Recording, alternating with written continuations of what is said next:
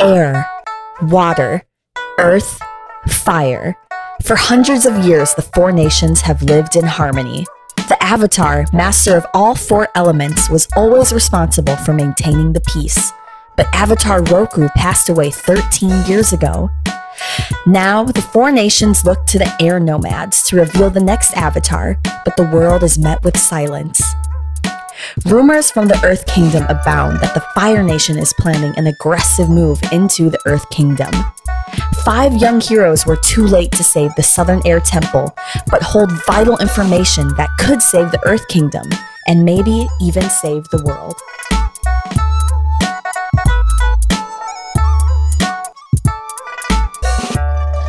Hello, everybody, and welcome to the first episode of the Flying Bison podcast. If you're listening to this, it's already too late. We're in your ear, we're in your house, and we're just, you know, getting comfy, making a sandwich on your couch.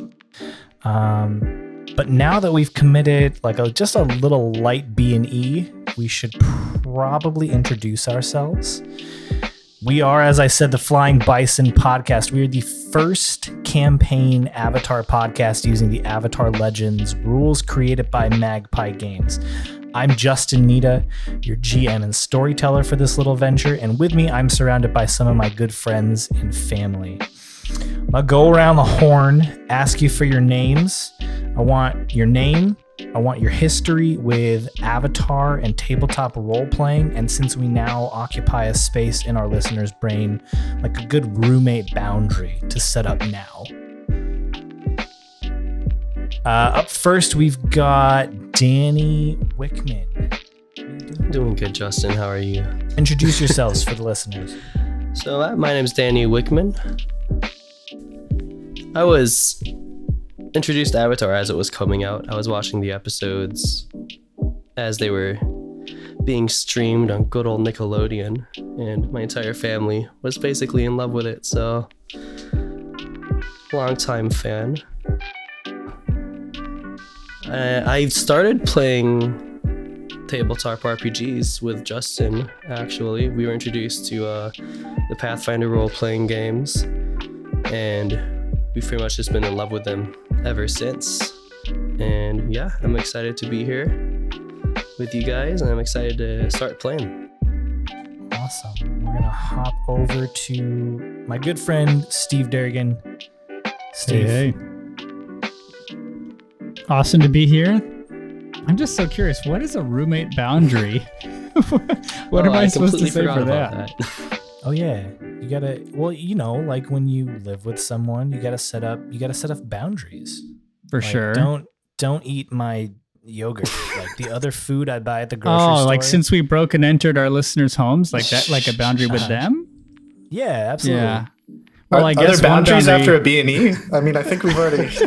We kind of broken the boundary. it boundary. a little late for the boundary? They didn't specifically set up that boundary that we couldn't do that. Oh, that's, you're So, right. Yeah. Like This is why you need to set more these explicit. boundaries. Yeah, now that we're there, we That's we're need we need the time to now. stay civil. Yep, exactly. We're already Okay, here. You well. can't kick us out. Statute of limitations. If there's a Greek yogurt in the fridge, I would love for our hosts to save me some, just some. That's all I ask. You know, I feel like Yeah, that's just a leave it small out for. Steve. Yeah. What your Greek yogurt Um, is to you. My history with Avatar, I watched Avatar on Nickelodeon, not the whole thing, but season one when I was a kid, uh, when it first aired. And um, some shows are forgettable, but this one was not. I'm sure everybody will agree. It definitely left a mark on me that shaped kind of my thinking about story and magic and fantasy. And so I was so excited to watch all of it and Korra um, a few years back, and then finishing up actually during the pandemic uh, height, the peak of it. So I had plenty of time to catch up on shows and could not believe what I had been missing for the rest of that uh, for so long. So really love it and happy to be doing something in that universe. Beautiful. Danny, what is your what is your boundary? Ah, uh, I have to I have to mention that, don't I? Um,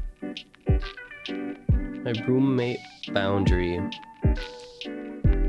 I guess I just I appreciate alone time, so I guess my boundary would be no no constant hovering. Okay. Yeah.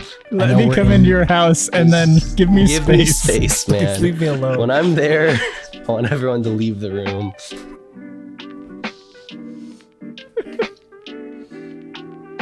I love it. All right. So demanding. Up next, we've got Johnny Button. Hey, yeah, His I'm new Johnny. Recent haircut. yeah.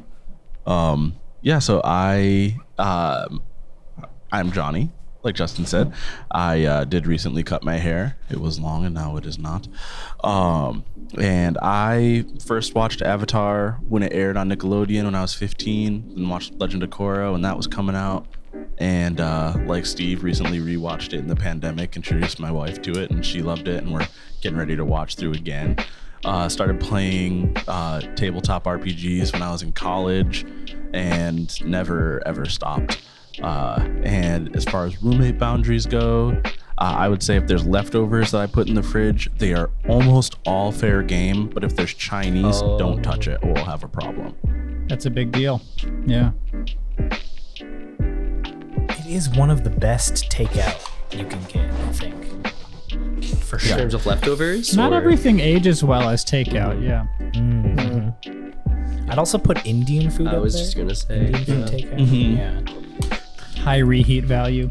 Yes. Yep. Yeah, if you do it right, sometimes Chinese and Indian are better the second day. Mhm. Mm-hmm. Agreed. Agreed. All right. Up next, we've got Monroe. Monroe, how's it going? I'm good. How are you? I'm good. I'm happy to be here. I'm happy this is happening, and uh, I just want to have fun with you guys. Me too. Man, it's a good thing Monroe asked that because no one would have asked Justin how he was doing. Yeah, I don't. I wasn't even thinking about how Justin's Yeah. doing. I would have selfishly introduced myself again at the end of this and answered my own question. So Uh, uh, I just To be thank fair, for. Danny, Danny did I did, ask I Justin did, just didn't what- really respond. uh, Danny doesn't count though. I'm Just the brother. I just kind of ignore what Danny says most of the time. He can't help it. It's intrinsic at this point. Well, I'm Monroe, and I have little to barely any history with Avatar. I did watch the movie many years ago, was not impressed, and I have been told that that is okay. and that's Oh, why I never really had okay. any interest in uh, watching the cartoons. But I was introduced to this podcast, and I started uh, binging Avatar: The Last Airbender on uh, on Netflix. And I actually started Korra at the same time, and I realized it was a sequel. So I thought, okay, I'm gonna put this on hold, and I'll just kind of go through this the way I'm supposed to. Um, but I'm really enjoying it so far. I'm a big Katara fan, and uh, I don't have any history with RPG tabletop games. I mean, I played uh, Dungeons and Dragons like maybe in my late teens, so that's probably a good decade ago by now. So, yep, I'm the noob here. So, thanks for allowing me to be part of the group. As far as my roommate boundary goes, uh, I don't care if you leave the toilet seat up. Just make sure that it's wiped. I don't want any little drips on the or anything like that. Just be Yes. That's Very. We know this And is nothing your house. either. Nothing on the ground either. I don't want to walk trick. Oh my god. I don't If want only, to drag if only our listeners could see the guilty look on Nick's face. Guilty. It was disgust. Dis- disgust. Jeez. I've just dealt with that before, and it's been really bad. All right, all right, all right, all right. Called Cover out. up. Methinks the gentleman. All right, come on, come on. It's least for last. Let's go. It's my turn. Caroline. Thank you. Thank you, Steve. Speaking of uh, flecks of urine on the toilet seat, Nick, how you doing? Uh, you know, I'm here, and you know, everybody's a little uncomfortable I'm here, and that's fair. uh, just like the flex mirror. But uh, yeah, no, I mean, I watched uh, a little bit of Avatar as it was coming out. Didn't have cable, uh, so I only saw like bits and pieces of it at like friend's house. Uh, but I loved it, and I was enamored immediately. And uh, the moment I could, I figured out like how to watch things illegally. I absolutely didn't watch Avatar illegally. And I would sure. never do that. We don't condone No that. one should ever do such a thing. we don't condone. Obviously, I waited until later in life, and I had the resources to buy the entire series for myself and watch it many, many times. Um, and thus, I have watched it many times. And uh, over the pandemic, I got to share it with my fiance, and we actually we just started rewatching it again. I was just watching it before this podcast, so uh, yeah, really like Avatar. Also, have a lot of experience with tabletop RPGs. Kind of brought my friends into it around the same time that Danny did. It was really ironic. Well, we both kind of brought a mutual friend into the game or into the genre uh, from different directions at the same time. Uh, so yeah, no, Nice. very excited to play. Well, we're all excited to be here. We're excited to play Avatar Legends. Um, it's a new game. Just the quick start rules at this point. The kickstart is happening, uh, I believe, until the beginning of September, and then uh, in February or March, somewhere at the beginning of, of 2022, is when the full rules will be released. But in between then and and now, we're going to be using the quick start rules. You know, I might make up a few rules and we'll have to to change some things come the the rule book coming out but we'll we'll make it work um, i like i said i'm justin. I'm going to be the storyteller. I watched avatar when i was in high school and i think i watched it again like immediately in college and i think that's around the same time Korra came out.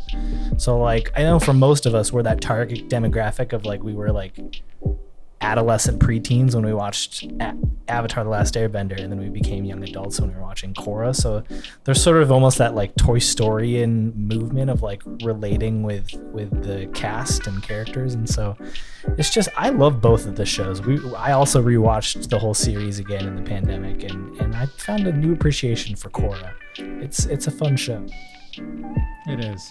today we're gonna just do uh, it'll be chill. We're gonna do a little campaign creation little character creation. We want everyone who's listening to get the full avatar legends experience.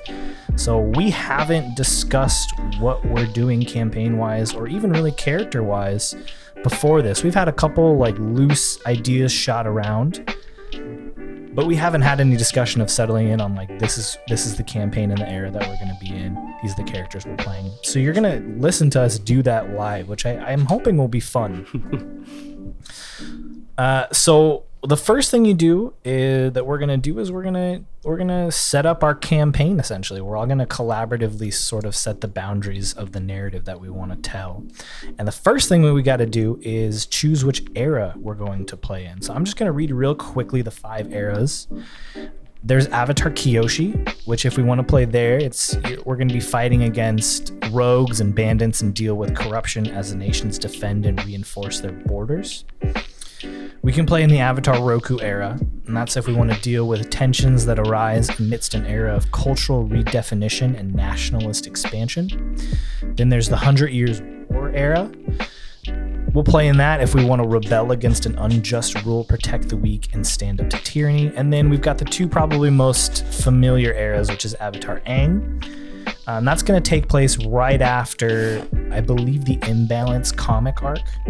We can play around with that. Doesn't have to be right after. Right after that, we can decide where in the Avatar Aang area we want to play. But essentially, it takes place after the show, and af- after a few other things. And then we've got the Avatar Korra era, and that's also going to take place after the Korra TV show.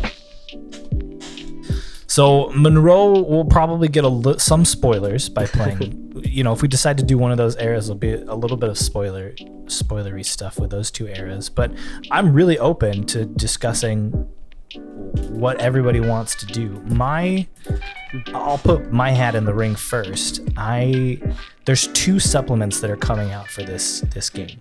There's going to be a Republic City supplement and a Spirit World supplement. Um, and both of those are going to be, you know, in the Korra era, those are both going to show up a lot. There's a little bit of Republic City at the end of Avatar Aang, uh, but it's not the Republic City you see in Korra. And then the Spirit World will be pretty pretty relevant to any era we play.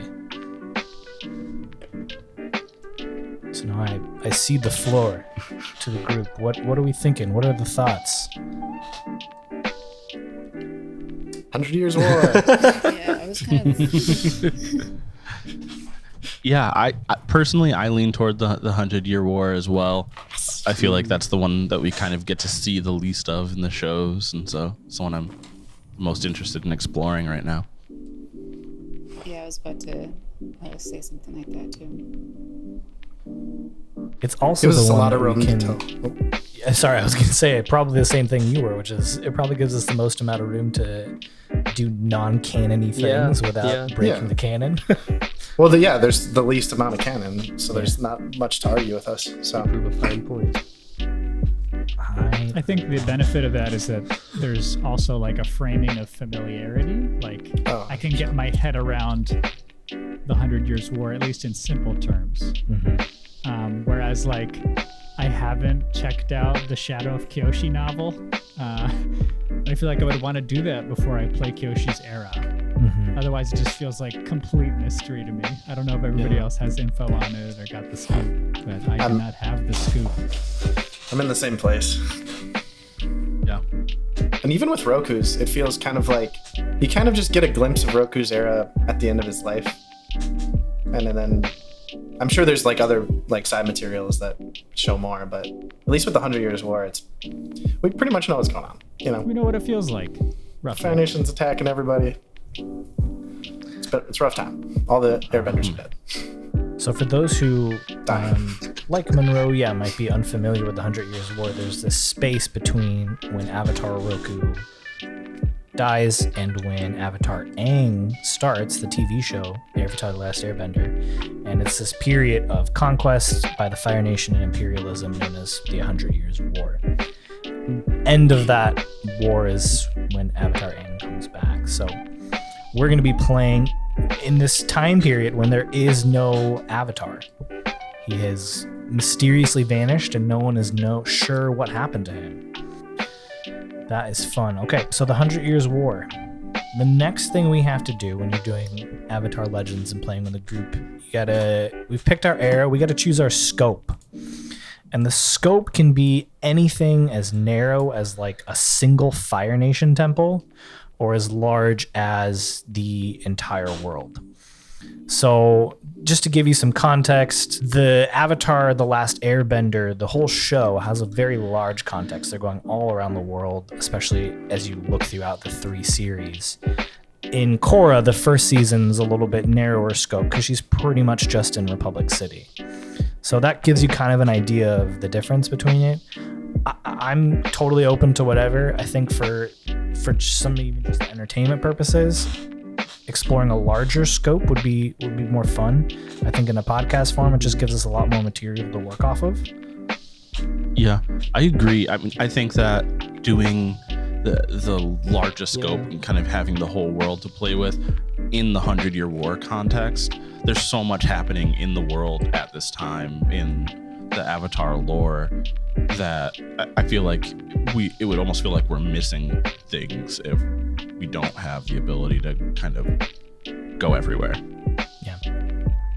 Yeah. All right, let's do here's it. a GM question then. Like, if say we Yeah. chose a smaller scope, like just one step smaller, and we're we're in Ba Sing Se, which is huge, right? Earth Kingdom City, and you're just going all over the place. But then something in the story develops, and it's like, ah, we all need to leave. Like, like, like, there's good cause to go wider now. If we had decided the scope in advance, is there any issue with that? Absolutely not. So what that would probably signal is in in not only fiction terms but in game terms it would be a new season of our Avatar show. Right? That would if if something was introduced that was forcing us to leave the places that we were, it's probably a good clue that there's some new threat and a new season needs to start. But yeah, so we can do the whole world and you know, even in Avatar the Last Airbender, the the true scope of like the first season is a little bit more limited, right? Like it's pretty much just the water tribes, right? He's going from, you know, the south to the north to learn waterbending. Um, and then you see, you know, when he needs to learn earthbending in season two, that's that change of scope, right? He's got to go somewhere else. Um, so yeah, we can we can play around with it, but I, I definitely think for now let's let's focus on on the whole world, and we'll see what where that takes us. Um, I'm gonna Love it. All right, and then if you are looking on that Google Sheets we've got on the campaign tab, we've got to pick our group focus. The group focus is the thing that binds and unites all of your characters together. It's something that no one of you can handle on your own. It's something that requires all five of you to address. This is going to be sort of the the main focus of the first season of our show essentially. It could be a multi-season thing. So for instance in The Last Airbender, the group focus is of the whole show is to defeat the Fire Lord. And then each season's got its own smaller focus of, you know, learning water bending, learning earth bending, learning fire bending. Korra has a different focus each season. She's got, you know, to defeat Amon in the first season and then Tarlok in the second season and then, you know, uh, then on from there. So we got to pick our group focus. We've got a few options. We've got to defeat a villain, to protect a place, idea, culture, person, or thing, to change culture, society, place, person, to deliver person or thing to place, culture, or person, to rescue person or thing, or to learn idea, culture, training, or history. I vote deliver. Ooh, any specific ideas, Monroe? No, because I'm still new to this, but I'm just throwing something in there. Yeah, the deliver would. Cool. I feel like in the Hundred Year War era, deliver or protect might work pretty well. Because I was also mm-hmm. considering if one of us it happens to choose one of us were to play as an airbender, then that player could be the focus of delivery or protection, which would be very interesting. So this, the start of the Hundred Years' War started with uh, Sozin's comet, so named because he used it, using it and then using it to assault all the air temples and annihilate all the airbenders. But at the same time, he started his assault on all the nations, and this is also pre any sort of communications technology. So what if our delivery was the news that all of the airbenders were dead? What if we had to tell all of the nations and all of the disparate groups of people, like, hey, Nah, they're not gonna their, believe their us. nomads are gone. Yeah. Yeah, We're tell gonna them have not to be only are kids the air talking to nomads gone, adults. but the Fire Nation's coming. yep, yes. And uh, Rogue One, the Avatar plotline. we can Paul Revere it. And it would have a sense of depth to it because it's not like you just bring that to the first village and you're good to go. Like Yeah. you have to persuade people and particularly people in power to do something about it and take you seriously and that could involve a bunch of things like ah we don't believe it till we see it. We need evidence. So there's definitely a story thread there that we could pull. Yeah, And and, there are yeah. pieces that are that are canon, you know, that we'd have to work around about how the different nations reacted to that. But that would, I think, be really interesting to try and play with, of like, as players knowing how those nations are going to react to the news, but as characters not. Yeah. is there maybe like a a single place or uh, instead of just to deliver the news about the air nomads to everywhere is there is there some place or person you have in mind Who better than the Earth King? okay We have You to know, I was gonna say if if our scope is Ba Sing Se then the Earth King. If we're wanting to do the global scope, then maybe just each of the capitals other than Fire Nations. Well perhaps depending on what we come up with in our inciting incident perhaps you guys are far from the earth nation. Or maybe you're on the south side of it and have to traverse a good deal of the earth kingdom.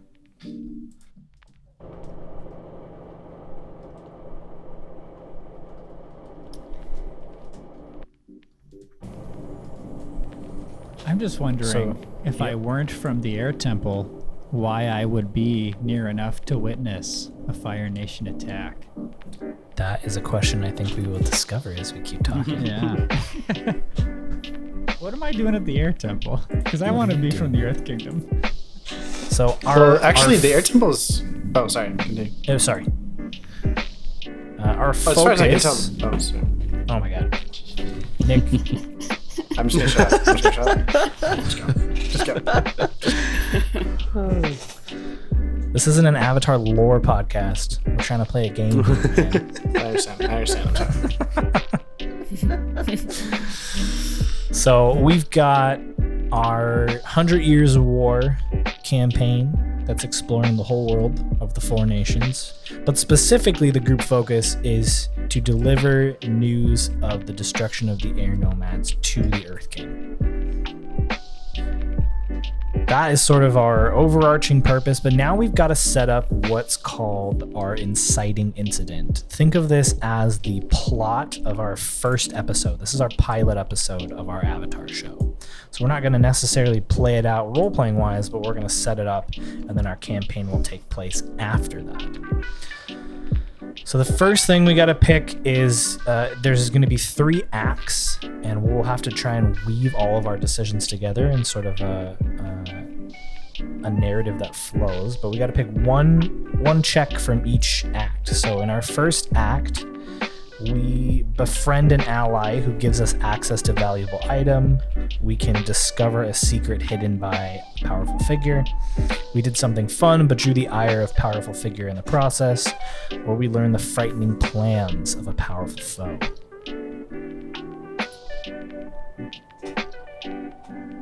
What what stands out to people? What, what's grabbing you? I mean, if we're talking about um, seeing or witnessing the destruction of the air temple, Hmm.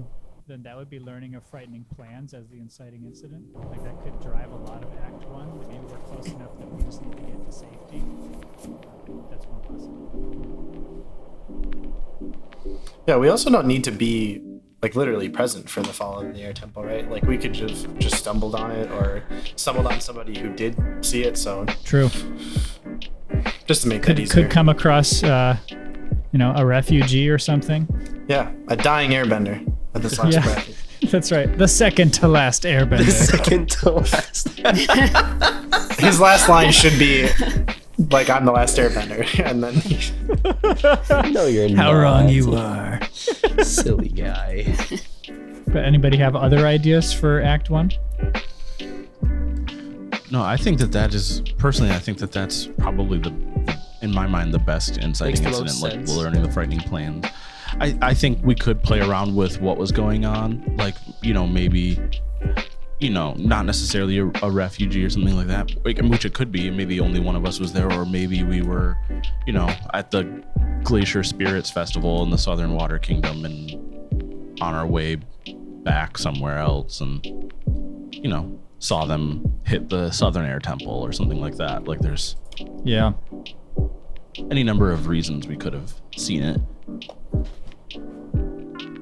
I love it. I it. like it. Sorry, I my internet cut out for a second there. Um, so we're going with learn the frightening plans of a powerful foe. Is that That's right. Powerful foe being, unfortunately, the Fire Nation. Can we actually let's let's personalize it a little bit more than just the general Fire Nation? Hmm. Did you perhaps learn uh, maybe of a specific Fire Nation general that was sort of in charge of on that's on his way the air nomads? to attack the Earth On Nation. his way, Because I mean, it's very unlikely that they simultaneously attacked every nation like at the same time. Their primary focus would have been the air nomads. Okay, so we're we're saying that this powerful foe um, took out the air nomads, and you discovered that they're uh, going to take out or attack the Earth Kingdom. Yes, I, I caught the last part of what you said, but I missed. yeah you're cutting out a ton Oh Yeah. man, I'm trying to like simultaneously like pause all the devices that are on our Wi-Fi so I can hog all the Wi-Fi. Um, I guess it's time to just bump up our internet speed. Sorry, Abby. Um. That's a fun conversation. we need more money for my podcast. You can expense that out, right? Eventually, yeah. That would be the hope. Okay, so we're saying that you've discovered the plans of the Fire Nation general who was maybe in charge or a, a huge part of taking out the air nomads and is now on his way to start attacking the Earth Kingdom as well. Is that what we're saying? Yes. Does anyone have a name for this person?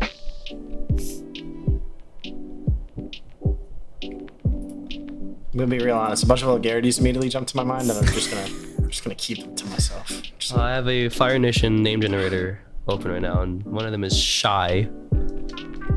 Shy? Doesn't really strike me as a of men. That's exactly Not for the English speaker, but it, it is it is cool. General Zoe. Is that too close to Zhao? Yeah, little close to close to Zhao. Zhao. I'm looking at female names too. Okay. General Shan. Yep. Unaru. I kind of like Shan. Shan would be cool. Do it. I think it, I think it'd be cool too if it was a female general.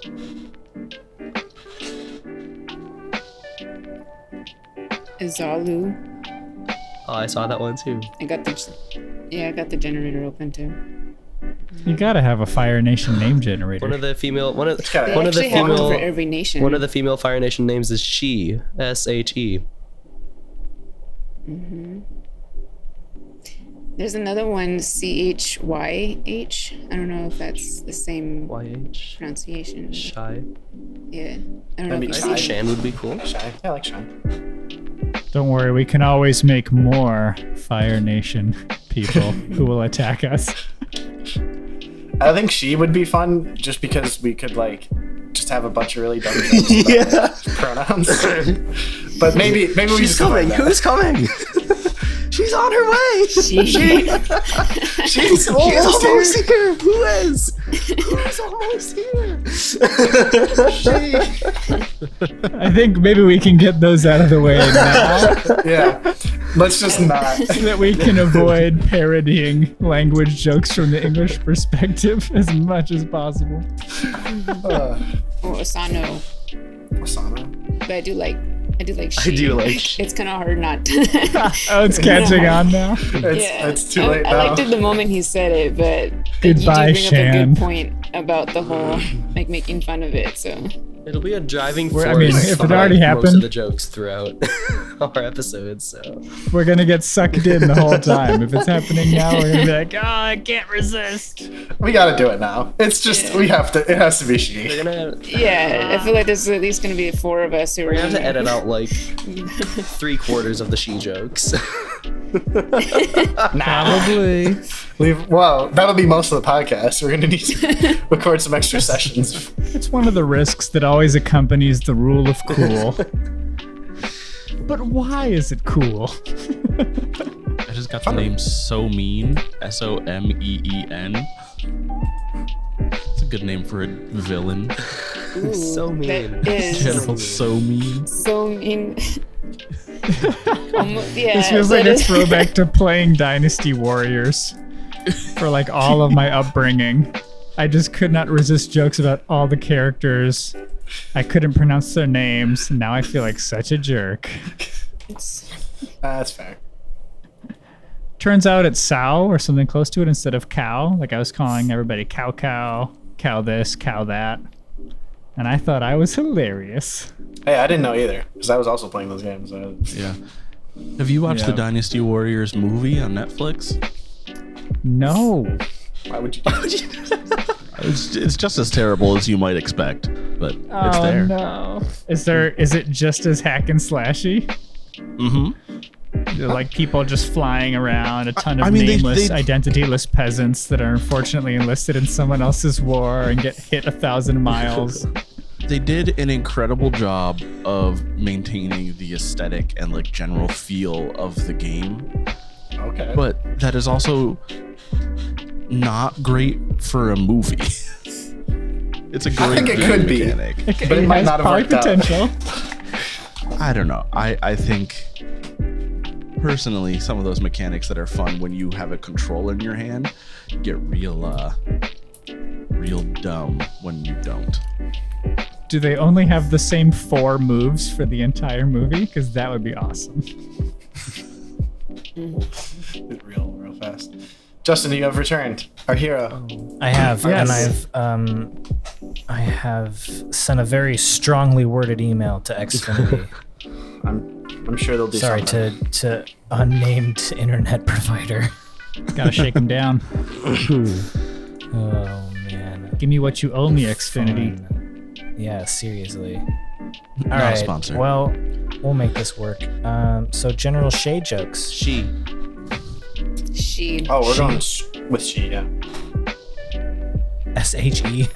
Just S H E. That's a little. If you I wanted like it it. to It's be little- spelled more interestingly, we could just do X E. Uh, Yes, it would be I like pronounced the that. same I way. like that. Yep. At least then it's pronounced correctly, because I'm pretty sure SHE isn't supposed to be she. It'd be it'd probably be X X I actually no. for she. X I. Yeah, we don't want to Or butcher the pronunciation like a M Night's She, movie. yeah. I like that. General Shi, who is on her way to attack the Earth Kingdom, just coming from the air nomads.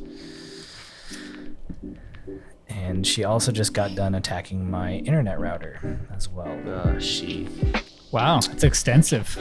It is. She's everywhere. She's everywhere. Very thorough. And so it begins. Oh no. Uh, all right. So you've This is what I'm here discovered you've discovered her plans. Um, in, and now in Act Two, we can uh, steal a valuable item from a pal- your powerful foe, discover a terrible truth about location or powerful figure. We defend it, ally, or place from a powerful foe, and we destroyed a valuable item and drew the ire of its owner, and the owner being a, another powerful foe.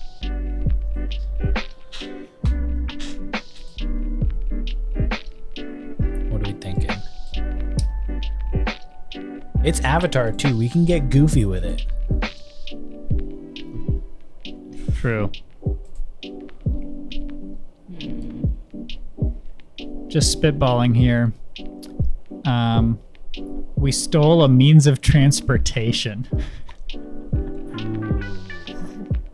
to try to Yeah, I get was to the Earth Kingdom Did we quicker. steal a ship?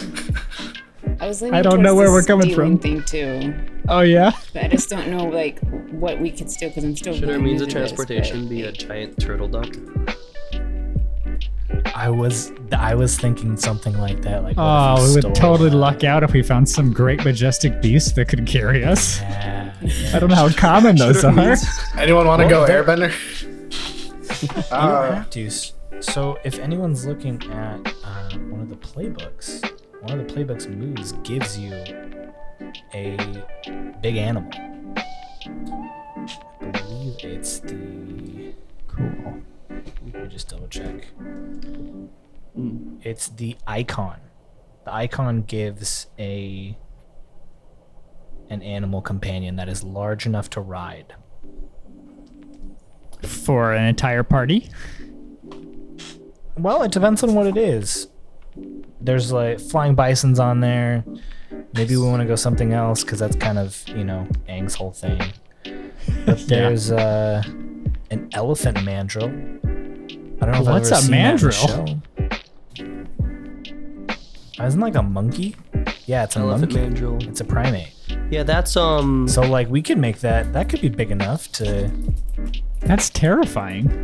It's uh, absolutely terrifying. I'm just looking at pictures of mandrills right now. Trying to picture it mashed up with an elephant. If you search elephant mandrill, it comes up because there's there Oh, it's okay. been in Avatar, so you'll be able to see what what just the actual thing looks like. I don't think it'd be able to swim though. yeah, we do need. to figure that out. Well, perhaps though that's a plot thing, right? Could Yeah. we have held? Maybe we cut them off. Maybe we uh, we got to a village and we kept it alive, or we defended it, like a key point, like a port or something. Mm. There's plenty of ports to choose from on what eventually becomes the Fire Nation colonies. So Yeah, yeah. Okay, so we're down to stealing a valuable item such as a, a beast of burden that could carry you all, or uh, defending a port. Oof. Perhaps maybe like the first, yeah, like Nick was saying, like a port in the Earth Kingdom. Like maybe this is this is where the Fire Nation is landing, and you're you're you're kicking them out for a little bit. Let's let's make a decision and move on to act and move on to the third act here. I'm having my I'm having trouble getting my head quickly around some kind of defense that's meaningful without like already enlisting and validating the news that we're bringing to the Earth Kingdom really quickly. Um, That's a good point. or like who we're fighting alongside and how we're able to resist the Fire Nation when they're clearly ready and nobody else in the world should be as ready. But I mean, it's not that it's implausible, but I just can't think of it yet. I do I do still like the idea of you guys stealing like a something that could carry you across the four nations. A dragon? this is before all the dragons are dead. Uh, It is it before all the is, dragons are. Um, Ooh, are they alive? Yeah, they hunted them down in this They're time period. Hundred Year War. Sozin popularized killing them, but Sozin had a pet dragon, so he was a, I don't know, a weirdo. Yeah, a weirdo indeed. I mean, he then committed mass genocide, so probably a little worse than a weirdo. yeah. Yeah, it's sort of like like Hitler painting dogs. Why don't we take the how liberty of making our own mashup if we if we take a, a steed and Sure. the steed can Yeah. handle all the elements, you know? So I'll leave. How about this? We'll leave that. We'll leave that open. Um, it whoever picks the icon playbook, that's the move that gives you the the animal companion. Whoever picks that, they're the ones that get to. What do we think about I like that? That. Cool. I like that too. But who is the powerful foe? Wait, what? Didn't we already say? We stole a valuable item from powerful foe. Oh. Oh, it's a different powerful foe. Could be. It could be. It could also be the same one. These were be, supposed to be three acts of the same episode. Yes. Yeah. You don't typically introduce a new enemy in Act Two from the one that's been introduced in Act One, but that's just standard storytelling structure. I guess we don't I feel have like to it's that. easy to do a flow like from like big picture Fire Nation in Act 1 to like smaller picture Fire Nation in Act 2. And somebody from the Fire Nation is in possession of this thing that we steal. maybe Well, we know the Fire Shi Nation sends used- someone a lower ranking officer, so it's like a captain that's after us on at the behest of uh General Shi. Right. I like that. Yes. Yeah. Because these kids are stirring up trouble. Yeah. It could even be like a specialized like hit squad, like the the Rough Riders, the Rhino Riders, whatever those guys are called. And we could just take their animals. Animal. Mm, I like that. I like that. All right. Act three. Uh, or unless you anyone has a name, I put Saikan. Captain Saikan. S A I K A N. I like it. Cool. Act 3. We fought and barely defeated a powerful foe. We narrowly escaped capture by powerful foe.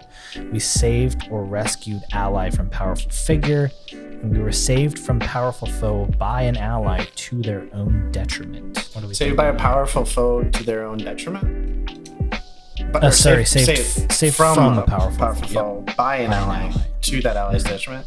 I kind of like that. Yes. So we could have like, so we're on our way, right? We're riding our whatever that ends up being, and we're making our way to the Earth Kingdom or to Ba Sing Se specifically, and we get captured, or we're in a village that gets that gets attacked and we get captured, and someone from the village, somebody that we you know were had made friends with or was an old ally or an old friend, uh, you know, gets us out away, but maybe they are captured themselves or maybe they die or you know something like that. Yeah, my heart's already breaking just picturing some like village elder who like causes a distraction so that we can sneak out and they die. And they like just beforehand told us that they believe in us and that we need to get our message out. And now it's like now we can't mess up. But make him like an died. earthbender. And he takes a stand at the end. He's like, I don't know. I like that. Yeah, I'm picturing like uh, you know when you first get introduced to this village and seen like the elders kind of just letting the Fire Nation do whatever, and then you know maybe your words inspire him to stand up for his, himself and his his village. Uh, who is this uh, older elder? What's his name? It's an Earth Nation citizen, yeah. Yeah. Monroe, are you consulting the generator? I am. Earth Nation, I right? am. Yep. Yeah. Mhm. So many names. So many um, names. Hey, Do we want them to be male, female? I almost kind of like um, a female elder just as sort of like a foil to General Shi. there's SHI. She. It's a good backstory. Uh, X XI. Uh, we can do. No, one of the one. Okay, no, we're saying the el- no, no, the elder's name One of the one of the Earth Yeah, human General Shi, SHI. and then She. Nope. Elder Shi. We're gonna, we're gonna move past that one. What about uh? What about Panchen? Pan Chen. Glorious. Unfortunately, Such a lovable Panchen. character name, you know. Yes, it is. uh, so so what happens to Pan Chen? Probably captured. We're thinking. Exploded. This is a Johnny. family show, man. Johnny. not not Pan Chen. She gets. Johnny, this is Avatar: The Last Airbender. so okay, exploded off screen. Exploded out. exactly. They have like kind of slight, sorta died. Heavily implied. slight die? charcoaly It was very marks. unclear. we need to make all character deaths very unclear. That funny is so. We don't say that word. There is no death in Ba Sing Se. You can't I say was the just K watching. word. Oh yeah, you sent us that Yeah. compilation, Danny, of, of the times I'm I tried to, to avoid end like the word. Permanently. They will be no more. They will be gone. Expanded beyond the bounds of their mortal body forever. Maybe they're like trapped in the spirit world Um, forever. uh, or cares or about what about if if she Maybe gave the you, characters don't uh, know. Yeah, I was just about to say if she sort of uh, stopped General Shi and the Fire Nation army, and you guys ran, perhaps you don't know. So, as best you know, she, you know, isn't around anymore. But you, you never saw, to be sure.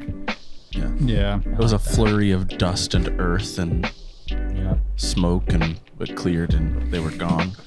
You could really imagine like uh, she had, she initially had the attitude. Um, Chenpan, not Chenpan, uh, initially had the attitude of like we should just. th- These dudes are coming here and they're trying to threaten to kill everybody. If we just like comply, everything's gonna be okay. But obviously, as any colonized people would would would find out, it's not okay.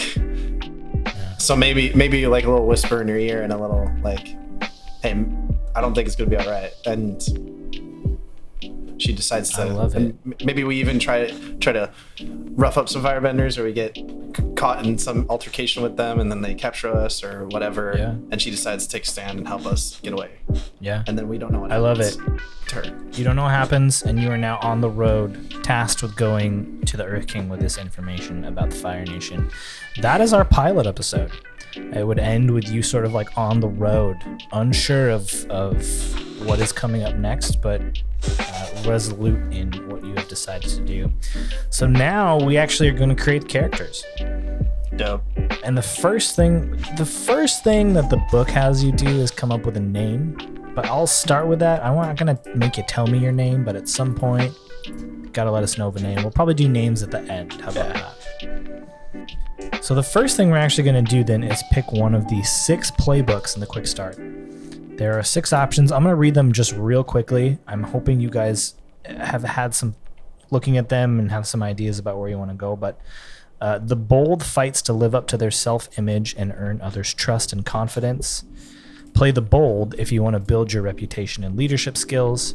The guardian defends someone close to them, steadfast and watchful. Play the guardian if you want to be the first to see danger coming and the last line of defense. The idealist has a past full of suffering and tragedy that strengthened their beliefs. Play the idealist if you want to awaken the hope in everyone around you.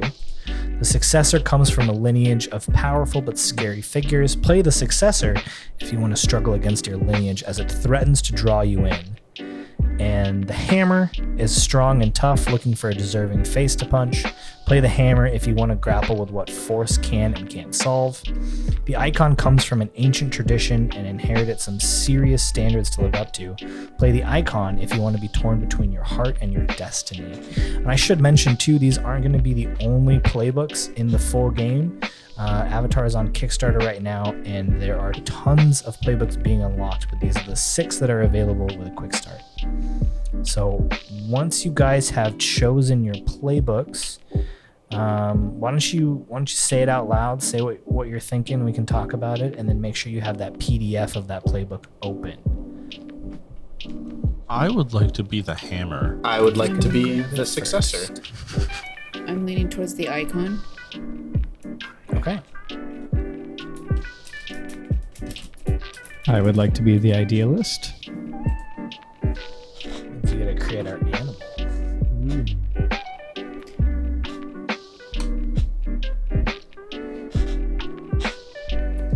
Remember, Monroe, no animal in the Avatar world is just one animal. It's always two. But Mm-hmm. Yeah, you just gotta mash up two animals together. And it, it should be big enough that the five of you can ride on it.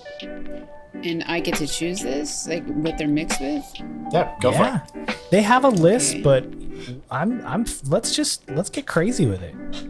Mash a couple So animals up Look together. the dragonfly elephant or something. No. Yeah, Typically was, two like- animals, yeah. Yeah, what Nick was talking about with the dragons, how they were being hunted during this time, right? So they're before they are gone. I think that would be kind of cool to be able to spend some time with. Perha- perhaps it's Um, like a, a like a lesser dragon, so maybe not like a full dragon, but like a dragon. Maybe I don't know, a dragon Yeah. stork. A wormling. maybe as the, um, the, the Fire Nation it. squad or whatever was trying to capture it to like bring back as like a reward or something, and they're like, no, we love animals. Like a like a dragon otter. Ooh. I like that. It's like the most random thing. Does it have the oh. face of an otter? Because Because I don't want it to have the body of an otter. Yeah, it's it's got like kind of furry scales and Special pouch for rocks. all right. Well, what are the so we've got an icon, we've got a successor. We haven't heard from from Steve or Johnny or Danny. I said hammer before anybody else said anything. They did? Did I miss it? Yeah. Maybe. I said idealist. I'll, I'll go with the Guardian. Right. What do we do after uh, playbooks? Well, um, sorry. You want to tell me what? Uh, I think so. I think Steve's going idealist and Johnny's going hammer. That is what they said. Yeah. Okay, perfect. I can hear you now. Yay. I'm assuming I'll be able to hear Steve now too. Man, technology is both a blessing and a curse. it is is blurst. Hmm. Can you hear me now? I can hear you now. Yep. okay. All right. We've all chosen our playbooks. The next thing you're going to choose is your training. Your training is going to be either one of the four elements or it's going to be weapons or technology. And I will say, since we have chosen the 100 Years of War, I'm cool if someone wants to play an airbender. Um, I think that's a that would be a fun thing to explore because I mean, A, that character will probably not be around at some point. And Yeah. you're the only airbender. So, To be honest, if you're cool with it, Justin, I actually kind of want to basically play my same character from the one shot the other day. I love it. Yes. Osa. I feel like yeah, I feel like there's even a lot more to explore with him, which I'm sure we'll get into when we're actually playing. But um, and as we answer the history questions too, I think that'd be great. So yeah, choose your and then let us know once you've chosen. So Johnny's gonna be an airbender. And what, what's everyone else thinking? I'm thinking Water Nation. Okay. I will. I will wanna be a gladly be a firebender. Firebender, not with the Fire Nation. That's a tough role to play, but very cool story already. I'm not with them anymore, I'm not associated with them. Boy, but I do bend fire. I do. Not by choice. I do not recommend doing a Google search of chubby. I'm doing it right. Now all of our listeners are consigned to that fate, Johnny. Who can resist the curiosity? I I Still don't, I'm Danny not gonna couldn't. do it. I want to know, but I'm not gonna do it. I'm not gonna Anyways, do it. I I'm want to not do gonna it. earthbending. Just throwing she's it out not there. even an airbender. Okay. Um. Monroe, which character sheet were you gonna use? Were you gonna use the yellow one? Yeah, who's using the yellow? One? Yeah. Right. I will use the beautiful purple one. Okay, so I think Monroe, do you want to be a water bender? Uh, yeah, that sounds pretty fun. Cool. That's great. We've got all the elements, and then we've got uh, Steve. What did, what did you choose? I would like to be a non-bender I love it. from Do the you have Earth a- Kingdom. Do you have like a, a weapon in mind? Yes, war fans. I love it. Oh, that's cool. I I'm very it. excited Um, about this. Are you a uh, Kyoshi warrior I or am. Kyoshi hopeful? Yes. Nice, nice. Although I Uh, don't believe I'm allowed to leave the Kyoshi Warriors, so the fact that I'm like away from them and with y'all, that's gonna be an issue that I have to work on. Figure that out, but there's we can figure that out. There's plenty of reasons. Maybe you're not a fully ascended warrior. Yeah. You're just. Uh, We're not. m- We're not all. Does it talk about like the players being master benders or not, or are we all like specifically not master benders? So I mean, you can do all. If you're a bender, you can do all the basic things Yeah. a bender can do. And then some of the more advanced stuff. So like for instance, for a firebender, right? Like you wouldn't be able to do lightning bending unless a master taught you how to do lightning bending. Same with an earthbender and metal bending. So you can do like basic things that that other benders can do, but maybe some of the more specialized things you can't do. So it kind of depends. And it's gonna also like what we're about to do next, which is your fighting style. So your fighting style, you get to pick that. There's not a list to pick that from. This is the thing that makes you stand out from other benders of that same training. So for for Danny, for your guardian, what let's see. You're doing wait, who's doing firebending? Who's doing earthbending? Okay. And Nick's Oh, doing should I put my name there? Yeah, that's what I, I wanted to ask about that. Uh, So I'm pretty sure. I feel like you told me that I could do with successor. I could do two different kinds of training. Correct. Yep. We'll get to Uh, that when we pick moves. Cool.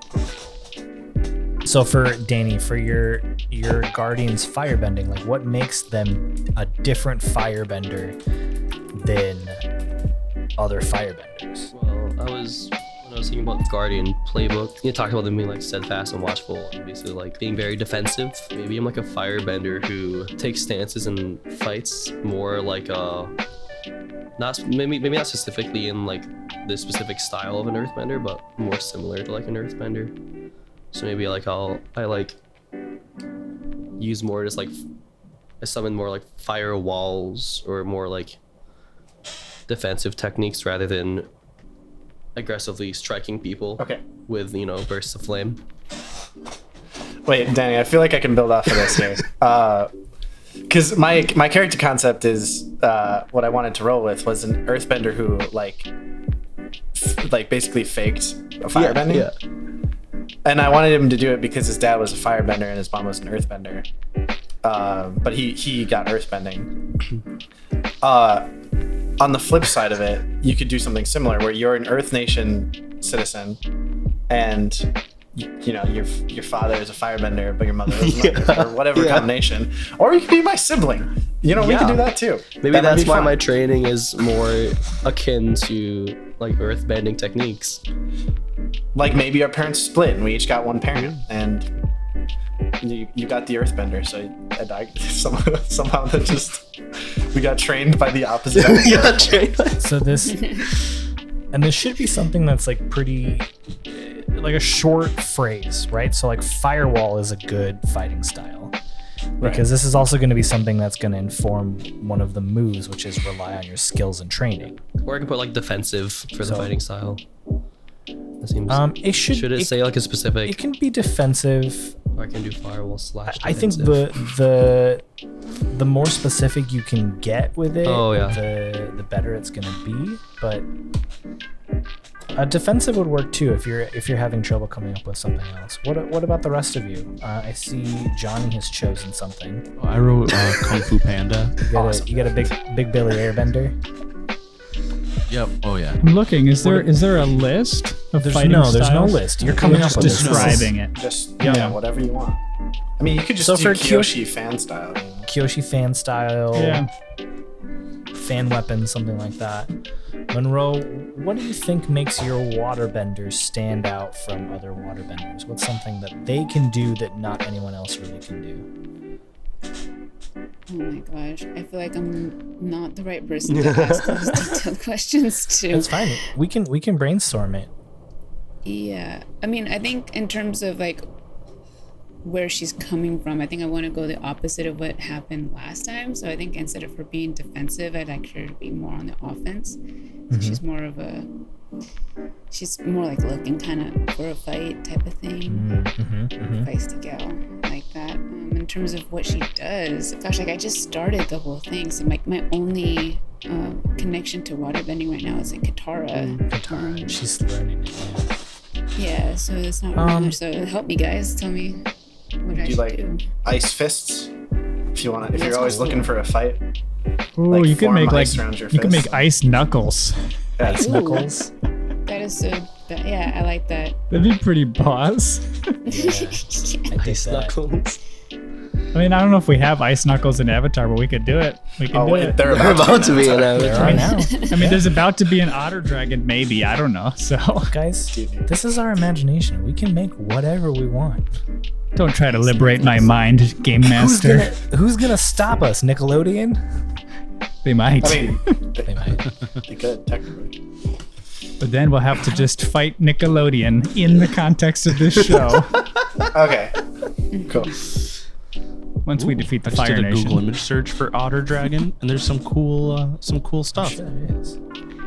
and some really weird stuff. While Monroe thinks Don't look of, too Google close. image search for Yeah, otter no, thank you, dragon. Johnny. While Monroe thinks of what to do for waterbending, I just want to throw out another possibility, which could be like an owl dragon, the head of an owl that can turn its head all the way around and stuff. I don't know. I'm just Oh, picturing the fun. feather slash scale aesthetic and thinking it's cool. Anyway, just That's thinking. fun. That's cool. We got some Oh, I options. we'll get to that. We didn't decide that yet. I thought it was. Uh, well no it's really your choice it's, It's, it's, totally up to you, you. It's going to be your companion. So well, I, I think I'd want like something more like water. So I was going for the otter. no, go for it Oh, yeah, that's true. The water, Yeah, that's cool. practical. Makes sense. yeah. Foolish All right, so me. we've, we've got all our fighting styles. We've got Kyoshi Fan Warrior. We've got a Kung Fu Panda Airbender. Ice Knuckles for waterbending. Uh, it looks like you like gonna stick with that, exploding- Monroe? I am. I Cool. really like it. Exploding rocks as an earthbender, and then like firewalls on defense. I dig it. Now the next thing we got to do is we got to pick our backgrounds. You can pick up to two of them. There's six options. Um, there's military, monastic, outlaw, privileged, urban, and wilderness. And again, this is not going to give you any mechanical benefits. This is more narrative and flavor, but it will influence what happens when you ask me uh, if we roll relying on your skills and training. This might come up. So, you know, somebody who has no time spent in an urban environment would not be relying on their skills and training to, to do something urban related, for instance. So you can you can pick up to two of these. I'm gonna go with outlaw. Is that in the right area? That I think I'm looking at the right thing. It's training. Yeah, it should be like right under training. Uh, under Yeah, all the outlaws on the stats. list. Yep. Yeah. Oh, that's a. It says background. Yep. Background is Yeah. under background. Yep. That's where we're at. Okay, so You're right. I said so. Okay. And once you've uh, put it in, why don't you just give us all a little little preview what you what you've chosen? Um, where would I um put that in? Oh, background. You got it. Thank you. Yeah. Um, because she's pretty much on the offense all the time. I think that, and I was doing some research before uh, I showed up here. Um, there's not really that much known about Foggy Swamp around this time, on this era. Yeah. So I would think that she would probably not have a lot of uh, military training or anything like that. So she'd be on her own a lot, right? You know, there's not really much known. But also, like anything goes either. Like she's not. True. No one knows anything about Foggy Swamp. So I'm gonna say she's like an outlaw. She's taking the law into her own hands with her ice knuckles and her otter dragon, and Yes. she's uh, she's just trying to find a way to survive in the world at this point. I'm so happy she goes on this adventure with you guys. I'm so happy you chose Foggy Swamp. All right, the rest of you, um, like a like just like a quick like one sentence, uh, your your background. Yeah, I did urban and monastic. Monastic is obvious because he's a air air nomad. Um, but I was thinking that he'd be from uh, Ba Sing Se, like originally, and before before he was found by the air nomads, and uh, so he's got that that city boy in him. I dig it. I chose military and privileged. Um, so I'd like to have two layers to this. Privileged in the sense that uh, raised by like a wealthy family on Kyoshi Island that I just wanted to get away from.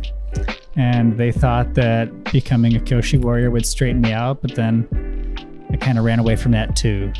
so I've tried to escape my parents by becoming a Kyoshi warrior, and you know, if you do that, you theoretically escape their expectations of you regarding like family, like what you carry on as far as legacy, because like you have a call, a vocation. Um, but then I ran away from that as well, so I'm a double runaway, Aren't we all? aren't we all? Anyone else? I'm still Nick. Are we sticking Yes. to the idea of us being siblings? I kind of really like, it. too. Okay. I, I thought one of us could do urban and one of us could do uh, wilderness. Like one parent Yeah. like prefers like like our parents split, and we get like the the reversed version of our, our bending. So we each have like this very unique form of bending.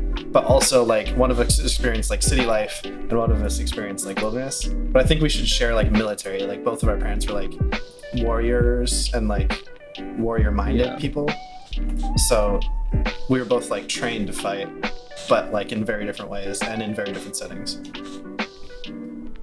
Perfect. I love it. Well then, uh, Which one do you want? Danny? I chose want the- wilderness and urban kid outlaw. or Okay, cool. Um, yeah, I did urban and military. At least you don't have to hear mom and dad argue about where to live anymore. Yeah. the age-old debate: Do we want to live in the city or out in the outskirts? Uh, then we got to pick our demeanors. So right under background, just like a, a word that summarizes their demeanor. The playbook has some options if you're you're struggling, but you can also just make up your own. Totally make up your own. Definitely gonna search right now. And uh, once you've done that, uh, the last thing we have to do before we get into like some of the mechanical stuff and backstory stuff is if you scroll back up to the top of your character sheet, you'll see your stats. And your stats come from the playbook you've chosen. You do get to add plus one to any one of those four stats. But other than that, they are determined by your playbook.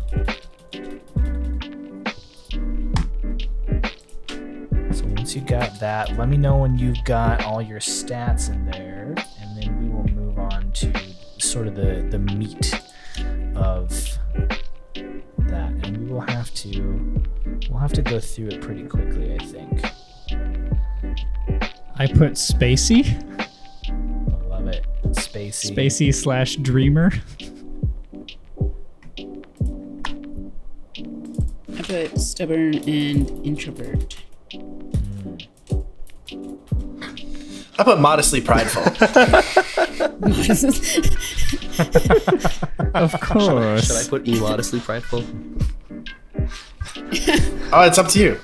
I'm gonna have my Pridefully character. modest. So uh, with my character, I really wanted him to have like an internal kind of debate of like, is he Earth Nation? Is he Fire Nation? And like, sh- should I claim these heritages? Do I have a right to? But I also s- still feel pride in connected, being connected to both of them, despite what one of them is done.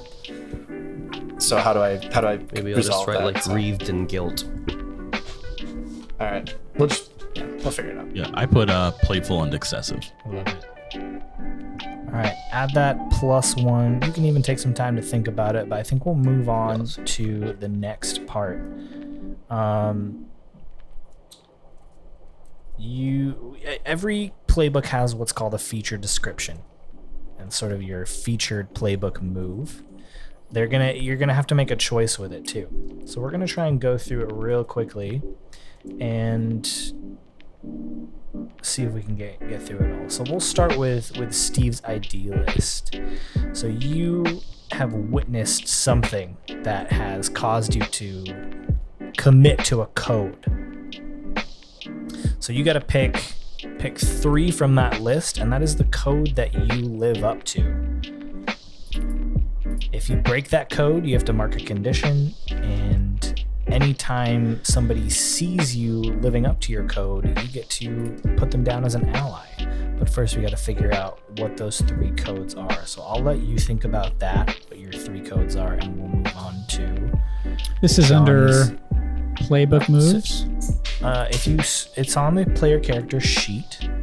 If Okay. you scroll down about halfway, there's feature choices. Gotcha. Yep.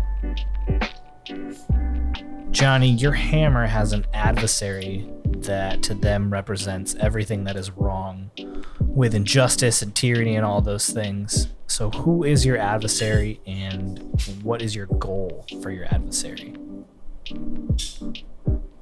My uh my adversary I put is General Shi, and my goal is to uh can I have like mul can I my goal be to like capture, depose, or restrain them? Or do I have to pick one?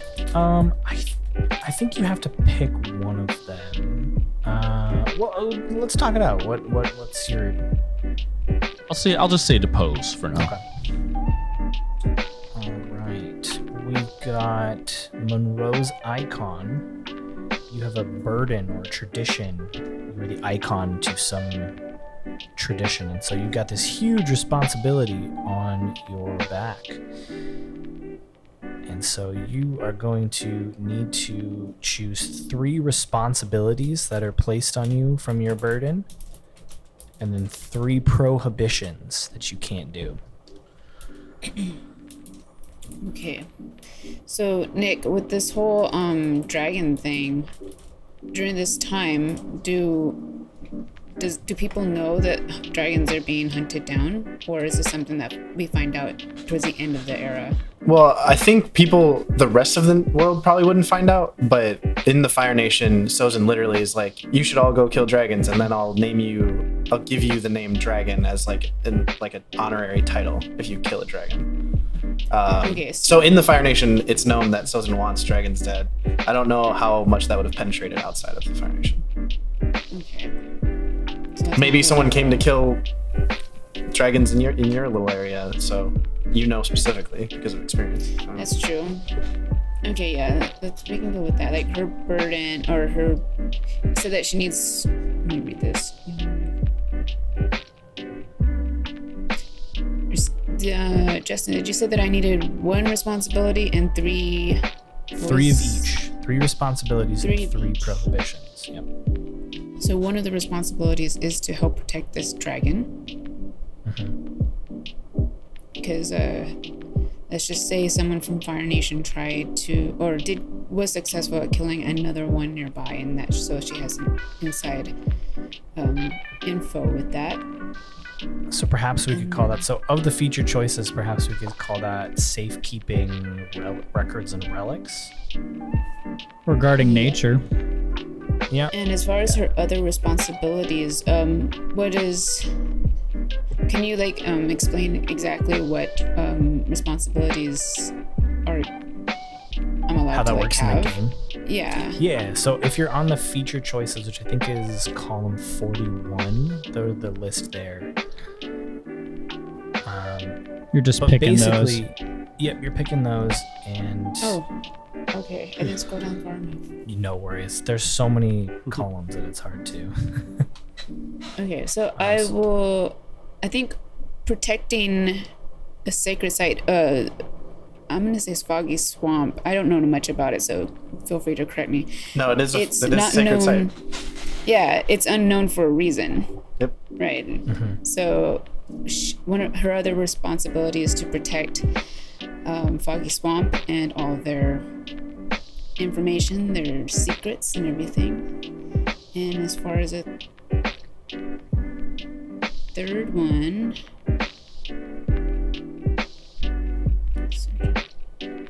I like that she's searching for ancient artifacts, but I feel like I have to do a lot more um, additional uh, research to figure out like what can she search for. What was the overall um, goal of a of our of our squad here? I'm trying to. That was like. Well, your your personal responsibilities don't have to, to necessarily align. Yeah, no, but I just want to know like what is it that our the squad's goal is? Oh, to go warn the Earth King, Earth slash Earth Kingdom of the impending uh, invasion. The uh, sort of already started invasion, but to get there as quickly as possible. Okay. See Well, then that let's go with um, the safekeeping of records and rec- relics in Foggy Swamp. So she she's got a lot of responsibility with her with her uh, her area and her prohibitions. Ooh, that's she's a teenager, right? So let's like have her promise to never fall in love.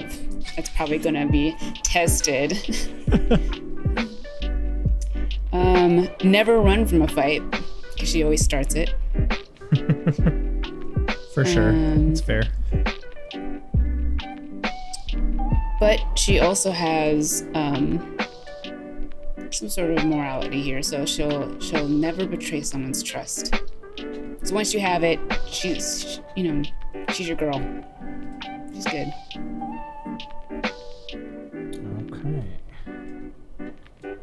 Oh wait, no, there's like never share secrets of your. Tr- oh, I think that's gonna break with the squad. She's gonna have to tell somebody something. And it's my job as the GM to to push these prohibitions. Like I'm gonna I'm gonna try and present scenarios in which you you want to break them. So it, it okay, should so be hard. let's uh. Let's uh, can we scratch out the never betray someone's trust and put in never share secrets of your tradition? That way, like she has something to kind of conflict with her with her responsibilities. I like it. Right in episode one. Exactly. Uh, Nick, you've got to choose the domain and where your family is trying to reach into. You've got, yeah, you come from an infamous family. What'd you choose there? So I did military command and land ownership. So my father was part of the Fire Nation military. Uh, sort of was kind of a part of the original assault that uh, Sozin tried, but then Roku stopped, and then just kind of ended up living in the Earth Kingdom. Uh, still somewhat connected to the Fire Nation. Obviously, as the attacks started, he kind of he also kind of moved into land ownership to sort of like he probably knew what was going on. I don't know. I, I'd rather not ask. You know, it's one of those conversations you just don't want to have with your parent. You know. Uh, so you know, he moved into land ownership and kind of became, you know, wealthy and powerful in that sense. Uh, then yeah, so he in that way, in that vein, uh, he has access to you know resources. I said high technology, but for this era, it's not that high. Uh, Sure, it's it's as high technology as this era is. Right. And so that's why I have access to things like blasting jelly and explosives and That makes sense. very flammable things that I'm going to be using. And then, yeah, the other side of it is the hard cash. Danny, who did your as the guardian? You got to pick a Yeah. ward. Who's I your, was thinking that um Nick, how do you pronounce your character's name? Uh, it's uh, Chainal. Yeah, I was thinking Shay now would be a good one. Um, you know, considering we're siblings. yeah. I like it. Right. All right. Moving on. We've got. Uh, at some point, you guys are going to need to pick two playbook moves. Um, on the playbook moves tab, you can find your your playbook, and you'll choose two of those moves. For now, though, I wanna I wanna hop into the history questions first, and see if we can do the history and connection stuff first, and we can always come back to the moves. Uh, I'm gonna start with Steve. So your character's name is Ren Song, yeah? Yes, that's right. Okay. Ren Song. What bef- tragedy befell Ren Song at a young age? This can be. This should be probably just like a sentence or two, real short, real sweet. Yeah, I mean, I don't think it needs to be uh, anything other than psychological tragedy. So I think the clear message for me as a kid was you will only uh, be a part of this family if you do exactly as we say and follow in our footsteps.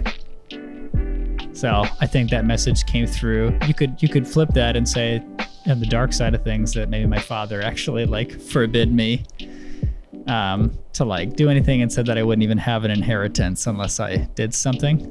And that's when I left to become a Kyoshi warrior. And they were like, ah, let him let him work it out. He's young, you know, he'll come back. And then I was like, nah, I'm leaving this too. so I'd say the traumatic event was just um, that parent dynamic. Okay. Um, who do you hold the most responsible for the tragedy and why? It seems like it sounds like maybe your father.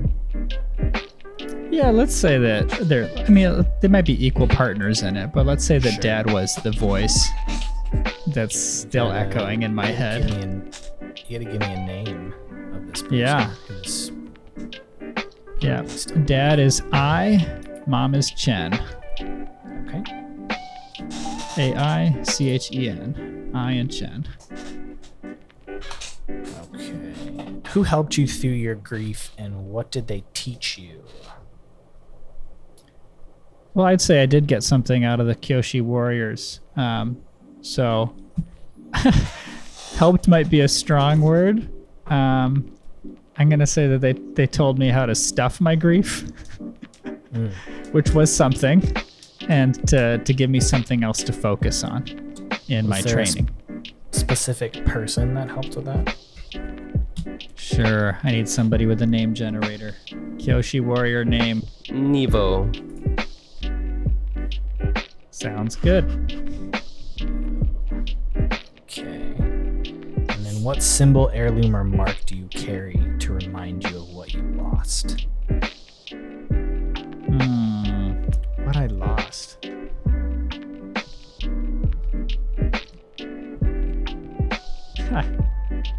um, I'm gonna say I'm a latchkey kid, and I still have the key to my parents' house. I love it. Not that I, not that I think of using it for that purpose, but I think of like yeah. opening new doors. You know, like because I feel like what I lost was freedom. All right, let's move on to Johnny's hammer. Uh, what's the name? Uh, Osa. Osa. Okay, so uh, what injustice has driven Osa to use his strength for good? Um, I'm just going with the destruction of the the air temples. Yeah, that makes sense. Uh, who represents the kind of positive strength and force you want to embody? I'm gonna say uh, Monk Gyatso. Okay. I like that. Uh, and then who uh, tried their best to teach you restraint, calm, and thoughtfulness? Um, so I'm I'm really building this off of the character I played in that one shot. So this is a monk Pasang. Okay. Who's one of the elders at the Southern Air Temple. And then what fragile trinket or heirloom do you keep and protect? A flute my sister gave me. Who is now passed, yes? Probably. She's an. Um, You think she was also at the air temples? she was a non-bender in the Okay. Earth Kingdom. So So you're gonna have to give So she's me probably a alive. name for your sister then. let's say Kino, K I N O. Uh, it's adorable. Okay, Monroe. Monroe, what is the name of your character? My character's name is Leko. L E K O. I love it. It sounds like a leak, which is like a like a small Water. So. yeah, I love it. Uh, Sounds like a Who- leak. who was Leko's chief mentor, teaching you the nature of your burden and its value? All right. Oh, I skipped one. Um, I sorry, I skipped. What tradition do you represent as its icon? Why can't you set down the? Yeah, can you guys help me with that? What's like, um, what do they mean by like, what tradition do you represent as its icon? Can that just be like anything, or is that something that has to be very specific to a tribe? It could be like uh, probably specific, but it doesn't. It could. So you you're talking about the foggy swamp. It could be something like the tradition of like the keeper of the foggy swamp.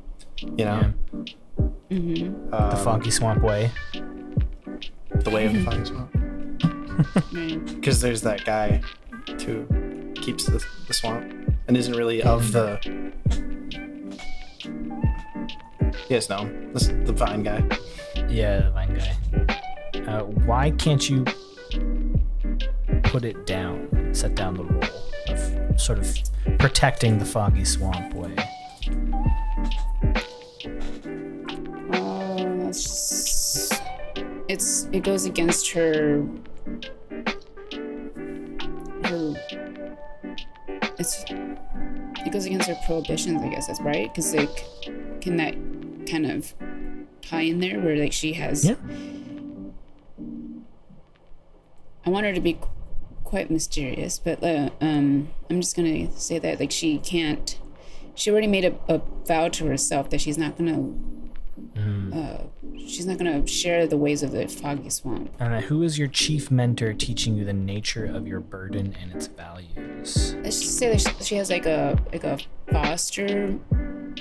Like, does it have to be like a like a chief chief, or could just be someone that she sees like as a chief, like someone who's just um higher than she is and No, she it could be respects like a a, chief mentor. Yeah, yeah, it could be a mentor Okay. for sure.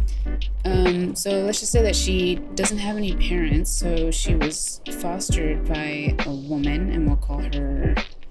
Let's see, generator. Come on, name her Kanu, K O N N U,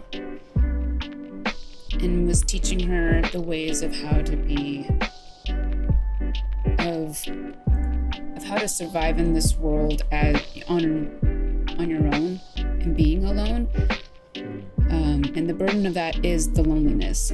Um, but at the same time, it teaches you how to take care of yourself and look out for yourself.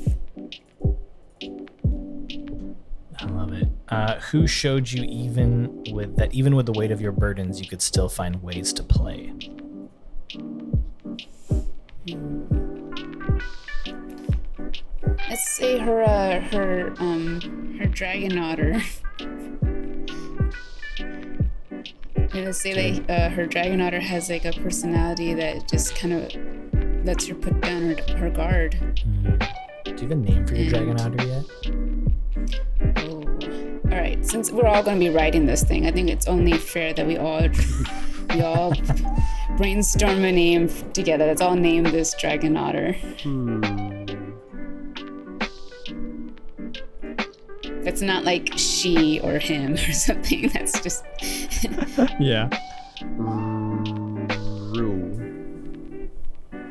Ryu. like Rue. Re- Ryu. How are, how are you spelling R that? U U. Just Ryu. I like that. All right. Rue's a pretty used cool the- I dragon used the Foggy name. Swamp Otter tribe dragon, name dragon generator. otter. Cool.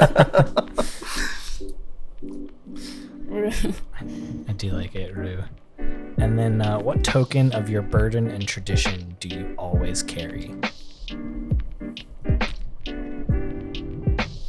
Does a foggy swamp have like a a sigil or something. trying to do something different than last time, where she's not just carrying like some necklace or something. But I was, I was thinking maybe like some sort of tattoo. Yeah, Yeah, Foggy I Swamp found emblem. thing. I can, I'm gonna drop in the chat. Okay. So let's ha- let's say that she has that on her. She has that. She wouldn't put it out there like for everyone to see. So I mm-hmm. think there's. Mm-hmm. Yeah, she has it hidden somewhere on like on her on her back. Let's say. Okay. Okay, all right. And then let's move on to the successor. Nick, what is your character's name? My character's name is uh, Chainao Launcher. Come. Uh, And yeah, who is who is the current head of your lineage and how do you love and frustrate each other? Uh, Naojo is uh, my father and the current head of my lineage. Um, he, we we love and frustrate each other because I mean, father and son. But I'm an Earthbender, and he's not super super jazzed about that. So for the Makes sense. What closest member of your lineage wants to revolutionize it? uh, basically my mother and brother, uh, my brother, uh, more specifically, want me to get to get me away from my father. Uh, That's the the revolu- to separate me basically from from my lineage. What do you carry that reminds you of the place most associated with your lineage? Uh, one of the few things that my father just outright gave me uh, was a ring uh, with the Fire Nation emblem, and I wear wear that. I keep that with me. And then what part of your lineage's identity is important and valuable to you as a person? Uh, the culture and history of the Fire Nation is something that I'm genuinely proud of uh, and proud to be connected to, uh, with obvious reservations. Uh, Especially or, or now. feelings of guilt, especially now. And then last but not least, we've got Danny's guardian. We got what's what's your guardian's name? Uh, Rozak. Rozak launcher. Yep, Same last name as Nick's character. Uh, what pushed you to assume responsibility for the people you care about? Um, I put down rescuing uh, Shaynao from uh, Naojo, uh, our father. Oh, interesting. We'll have to dig into that a Hmm. little bit more at some point, like how that how that rescue happened. Um, who have you protected for so long, but maybe they don't need you anymore? I put down um, my mother, Sunfen. Um, and the reason being is I said that I, as I progressed in my firebending training, I hurt her, and now I don't feel worthy to be her protector.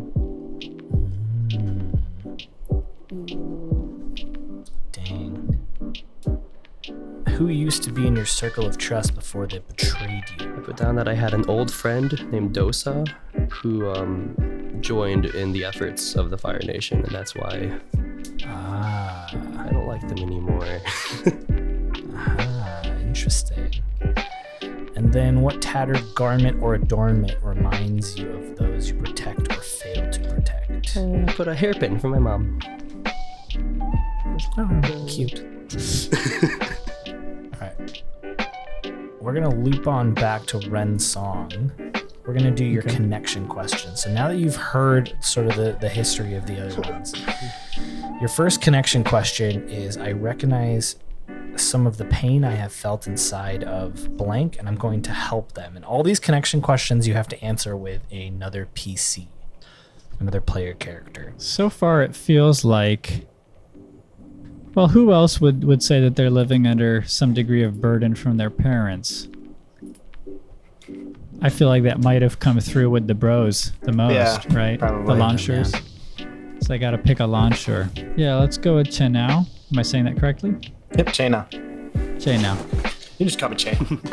Let's go with Che. And then Blink frustrates me so much when they act without thinking about the consequences. Um, does that feel like a fit for Osa? Am I reading you right, Johnny? I think definitely, yeah. Okay. Yeah, Leko was another one that seemed like she was. Especially if Leko's going to be mysterious and hard to read. I'm going to be like, ah, what's happening? but uh depends on what you do, I guess. Be fair. Outlaw. Johnny, we're gonna move on to Osa. Blank has a way to solve problems with words instead of fists. It's really impressive. So I'm not sure about this one. Um,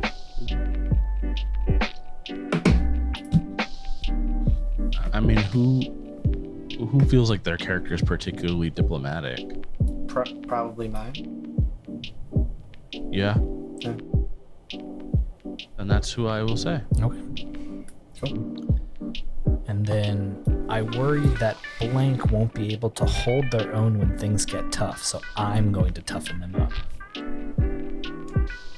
Yeah, I'm saying Ren Song for that one. Because uh, not because of being a non not because of being a non-bender, but because of claiming to be a Kyoshi warrior. And who the heck has ever heard of a male Kyoshi warrior? So I don't think he's telling the truth. Oh, that's good. It's going to be rough. It's going to be some rough conversations coming our way. All right, Leko. Blank seems to not fully understand what it means that I'm the icon of my tradition, and I kind of get like I kind of like feeling free around them. Yeah, who um who's a little oblivious to stuff like that in their character traits? On the surface, my character definitely is. I think he notices more than people give him credit for, and that's by design. But he would definitely not seem to get it. Okay, so let's go with is it Oso? Mhm. Let's go OSA. with Oso. Osa. OSA. Excuse me. Sorry. Osa seems to not fully understand. And then Blank makes me feel better about my responsibilities and my burden with a smile and a few kind words. Say, uh, is it Nick? What's your character's name? Che? Che- Yeah. Say him. You're the successor, right? So you've Yep. got a lot of yeah. He seems like to understand responsibilities and burdens. Che, now you uh, Blank has major concerns, fears, or grievances with my lineage and with me by proxy. Who's concerned with me being directly tied to the Fire Nation military? That would be me. yeah. Well, I think that would be yeah. Doesn't um because they end up we have like a strict rule right against like Fire Nation and then like don't we end up aiding them at some point towards the end? Foggy Swamp. what? No, no. I thought I read that somewhere in the history that like um at first we have like this really big thing against the Fire Nation. Maybe I read it wrong or something. No, the Foggy Swamp kind of is never really touched by the Fire Nation because they can't really penetrate it. It's like too wild. So they don't really have to Makes deal with the sense. Fire Nation. Also, like, because you said that I, I make you feel better about your burdens, I don't know that I would be the one. Well, that that'd make an interesting dynamic, don't you think? Like, Oh, yeah. He can Yeah. also make her like feel good, but also like You just don't that's trust. one of the reasons why. Yeah, But you're like, still Fire Nation. That's fair. That's fair. yeah. We're gonna make a. Unless there's another character out there that No. would have a problem with him. Nah, I like it. Uh, I feel like we'll all take turns having problems with you. But Yep, That's I'll fair. answer that, and then Danny, if you want to answer yours real quickly too. So I put uh Shay now is my word. They need me to have their back. End of story. So hope they're okay with that. Um and the last one was blank looks like they're more than capable without my help. I'm glad some of us can take care of ourselves. I put uh Leko because ice fists are amazing.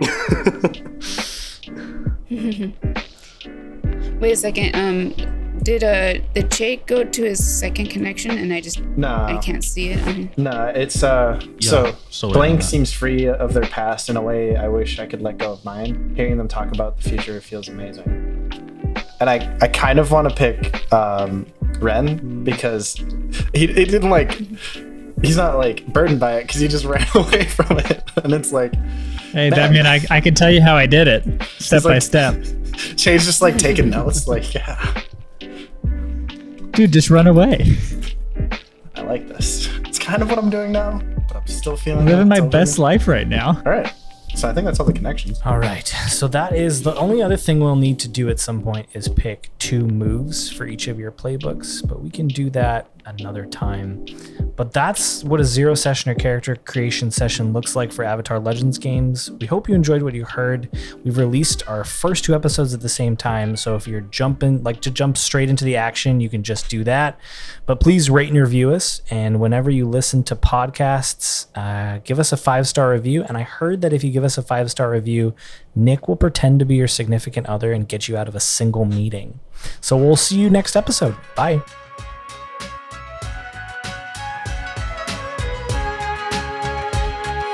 Avatar Legends was developed and produced by Magpie Games.